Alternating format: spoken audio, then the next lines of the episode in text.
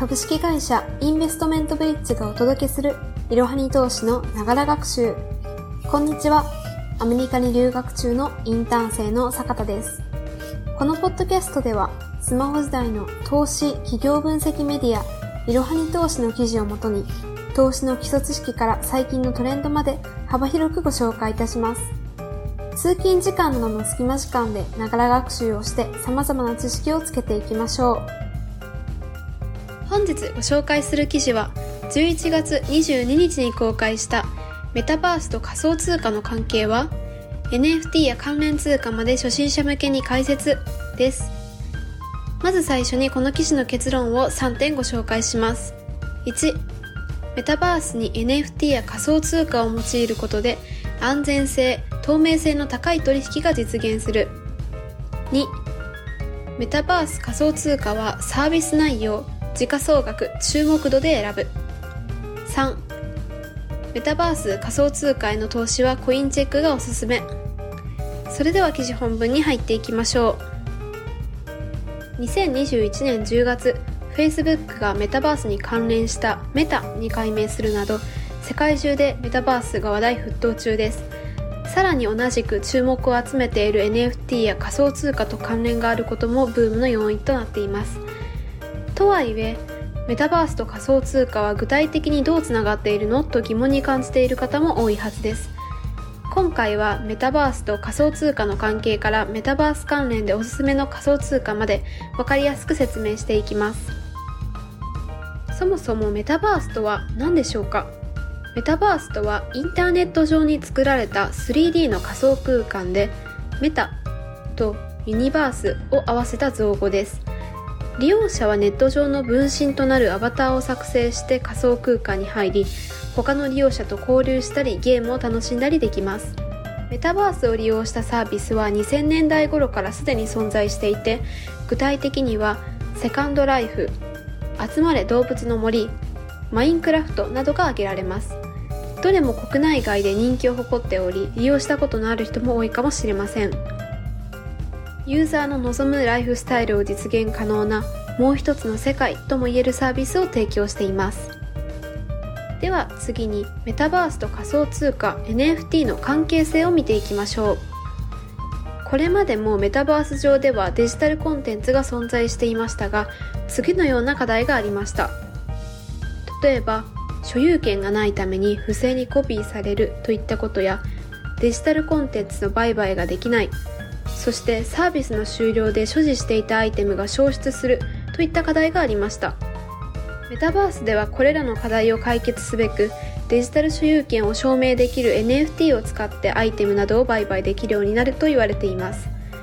またメタバースでの取引に仮想通貨を使うことでスピーディーに国境を越えた取引が実現されます。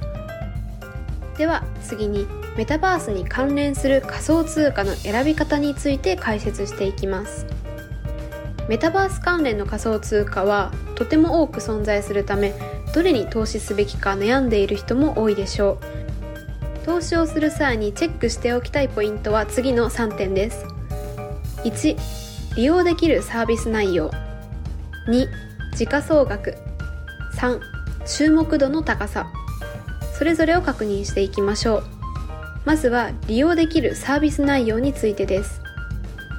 メタバースを活用する多くのゲームやプラットフォームはそれぞれ独自の仮想通貨を発行しているのが特徴です。主な理由として運営企業が資金を調達する手段としてオリジナルの通貨を作ることが挙げられます。そのためメタバース関連の仮想通貨を選ぶ一番のポイントは自分が利用したいサービスの仮想通貨かどうかと言えます。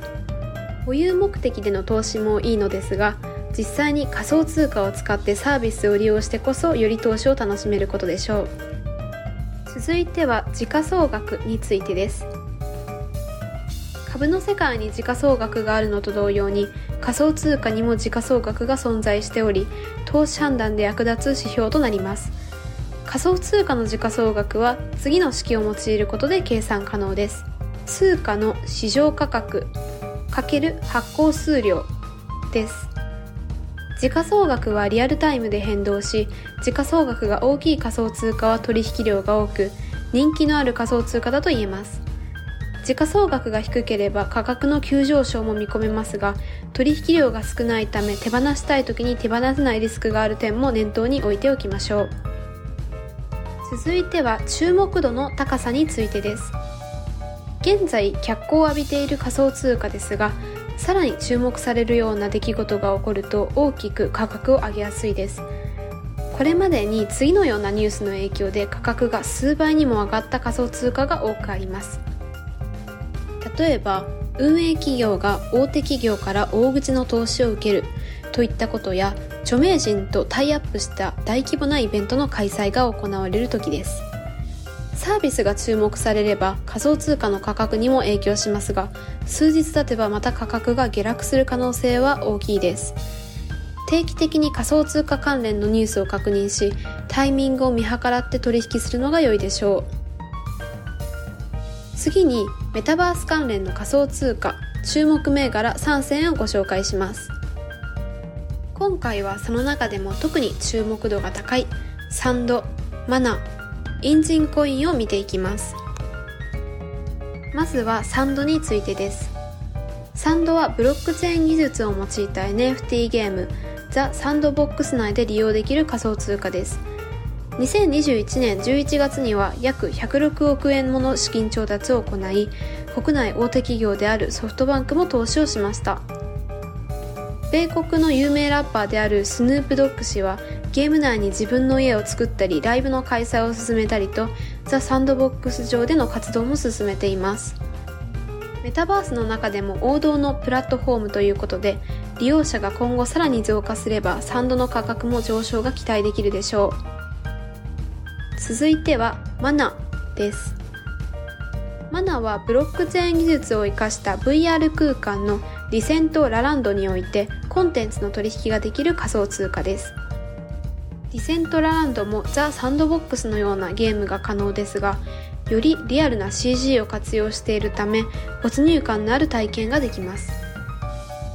2021年10月にはパリス・ヒルトン氏も参加した音楽フェスが開催されマナの時価総額は1週間で約300%も上昇しました。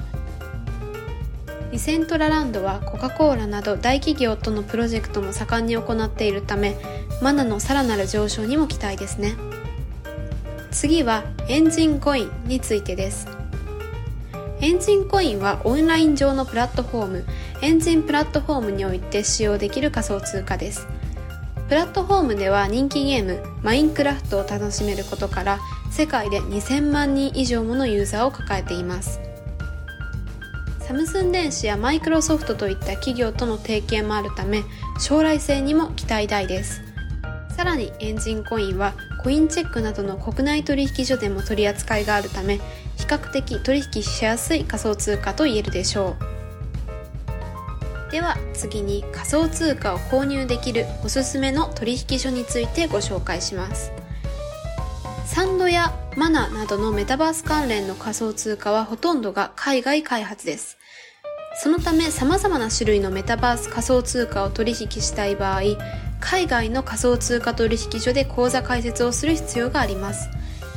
海外取引所でしか取り扱われていない仮想通貨を取引したい人は次のような手順で行うのが一般的です。1コインチェックなどの国内取引所で口座を開設。2国内取引所でビットコインを購入。3購入したビットコインをバイナンスなどの海外取引所へ送金。4海外取引所でメタバース仮想通貨を購入。海外取引所は日本円で取引できないため事前に国内取引所でビットコインやイーサリアムなどを購入してから送金しましょう。エンジンコインなど国内取引所でも取引できる仮想通貨に関しては比較的簡単に入手できます。では最後にメタバース関連の仮想通貨の注意点を見ていきましょう。メタバース関連の仮想通貨は世界的な盛り上がりを見せ価格も上がっていますが投資の際は注意するべき点もあります。特に知っておきたいのがメタバース関連の仮想通貨は実需が目的であるということです。つまりメタバースのゲームなら土地やアイテムを売買するなど使って楽しむことが主な目的とされています。そのため保有を目的にする場合であれば次のような注意点があることを覚えておきましょう。例えばサービスを利用しない人には関係のない通貨ということ。そしてより幅広い層に普及するまでにはまだ時間がかかるということです。さらに仮想通貨はいわゆる投機的な特性もまだ残っています。現時点では価格の乱高下も激しいことからある程度落ち着くまでは急いで買いに走る必要はないかもしれません。今注目のメタバースに関連する仮想通貨の概要を中心に今注目すべき銘柄を含め解説してきました。最後にこの記事で最も重要なポイントを3個まとめます。1メタバースに NFT や仮想通貨を用いることで安全性透明性の高い取引が実現する。2メタバース仮想通貨はサービス内容時価総額注目度で選ぶ。3メタバース仮想通貨への投資はコインチェックがおすすめ。メタバースは仮想通貨や NFT と結びつくことで現実世界の代替になるような世界が今後構築されていくと予想されています。投資対象としても魅力的なジャンルであるため引き続きメタバース仮想通貨の動向に注視していきたいですね。本日の息抜き。皆さん待ちに待ったクリスマスがやってきましたね。今日はクリスマスイブということでクリスマスの豆知識をご紹介したいと思います。突然ですが皆さんはなぜクリスマスカラーが赤と緑だと思いますか？当たり前すぎて考えたこともないという方も多いはずです。私も深く考えたことはあまりなかったです。この理由は実はキリスト教に関連しています。まず赤色は罪によって流したイエス・キリストの血を表しています。そして緑は冬になっても枯れないもみの木を表しています。冬でも枯れないということから永遠の命を表しているそうです。またヒイラギはよくリースとして使われていますがこの円の形は終わりのない永遠を表しています。では次に皆さんはサンタクロースの由来を知っていますか？サンタクロースのモデルは聖ニコラウスという人物です。4世紀に小アジアのミュラという土地で司教を務めていたと言われていて貧しい人を憐れみ善行を行っていたことで知られていました。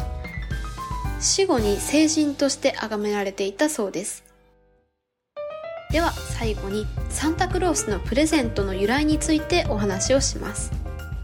ある貧しい家庭の娘がお金がないことで結婚できずにいるところを憐れんだサンタクロースのモデルと言われている聖ニコラウスが煙突から金貨を投げ入れたそうです。そしてその金貨は暖炉のところに吊るされていた靴下の中に落ちたことからプレゼントを靴下に入れる習慣が始まったそうです。日本にはクリスマスにあまり宗教的な意味合いはないのですが由来を調べてみると結構興味深い事実がたくさんあります。皆さんでは素敵なクリスマスをお過ごしください。メリークリスマス。次回は公募増資 PO 株とは PO 株投資のメリットデメリットも解説です。本日も最後までご視聴いただきありがとうございました。ぜひこの番組への登録と評価をお願いいたします。ポッドキャストのほか公式 LINE アカウント Twitter、Instagram、Facebook と各種 SNS においても投稿しているのでそちらもフォローをよろしくお願いいたしますローマ字で、アットいろはに投資です。また、株式会社インベストメントブリッジは個人投資家向けの IR 企業情報サイトブリッジサロンも運営しています。こちらも説明欄記載の URL よりぜひご覧ください。